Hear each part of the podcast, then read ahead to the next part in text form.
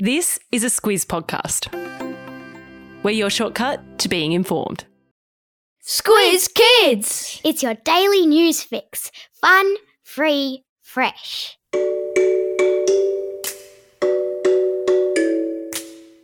Hello and welcome to Squiz Kids Today, your fresh take on what's happening in the world around you. I'm Bryce Corbett. It's Thursday, November 17. In Squiz Kids Today, Moon Mission has liftoff.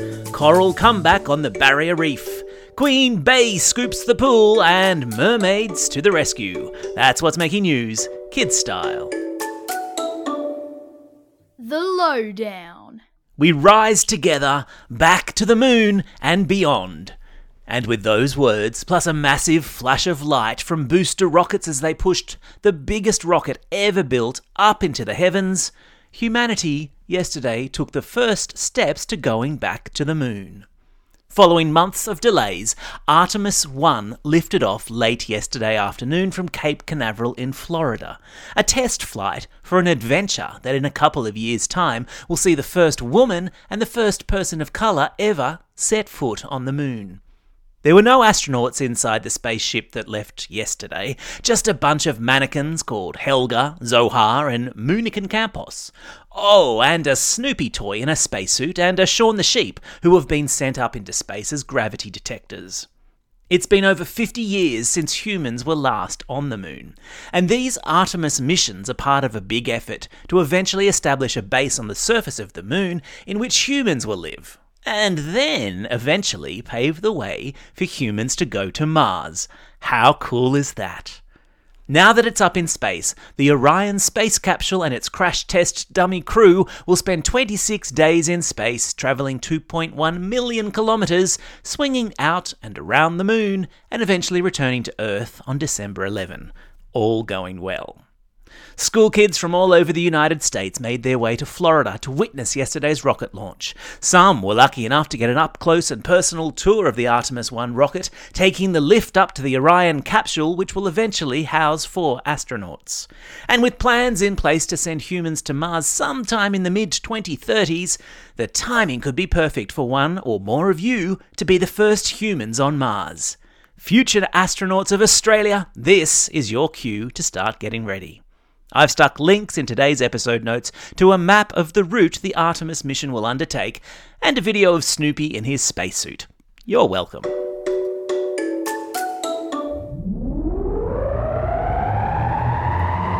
Spin the globe. Each day we give the world globe a spin and find a news story from wherever it stops. And today we've landed in the waters off California in the United States, where mermaids have rescued a scuba diver.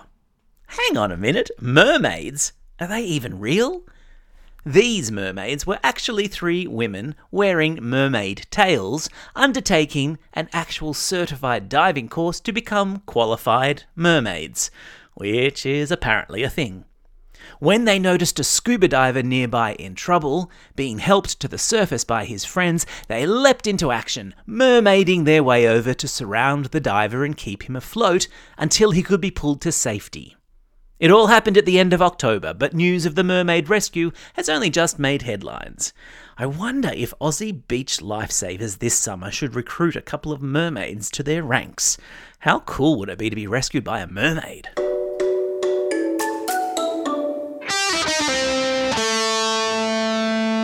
Pop Culture Corner.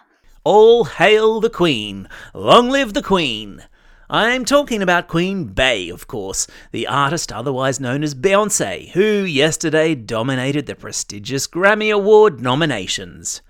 Beyoncé is up for no fewer than 9 awards when the Grammys happen next February, making her the most nominated artist in the history of the Grammys, tying with her husband, the hip-hop phenomenon Jay-Z.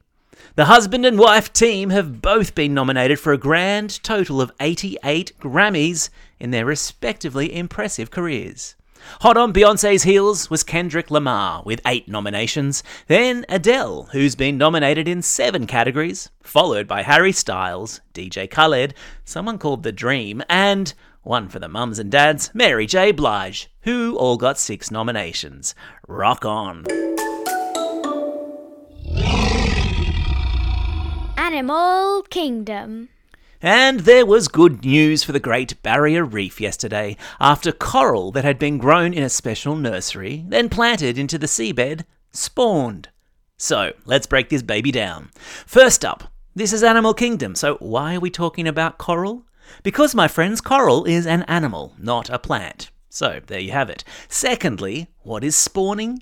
It's the way that coral reproduces, and it happens once a year, where coral releases eggs and sperm into the sea and makes baby corals. And why is this a big deal? Because scientists took bits of coral from the Great Barrier Reef that had survived a mass bleaching event, reared them in a specially built coral nursery, and are now totes excited to see those coral propagate, which is a fancy way of saying have babies. It's great news for the reef and great news for all of us. Time for the Squiz. This is the part of the podcast where you get to test how well you've been listening. Question number 1. How many nominations has Beyoncé received for next year's Grammy Awards? Oh, well done if you got 9. Question number 2. What's the name of NASA's moon mission? Yeah, that's right, it's called Artemis. Question number 3. What magical underwater creatures came to the rescue of a diver in California? Yeah, that's right, they were mermaids.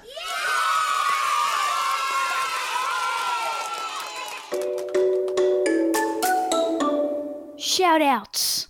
It's November 17. Today is National Home Baked Bread Day, National Butter Day and National Baklava Day in the United States.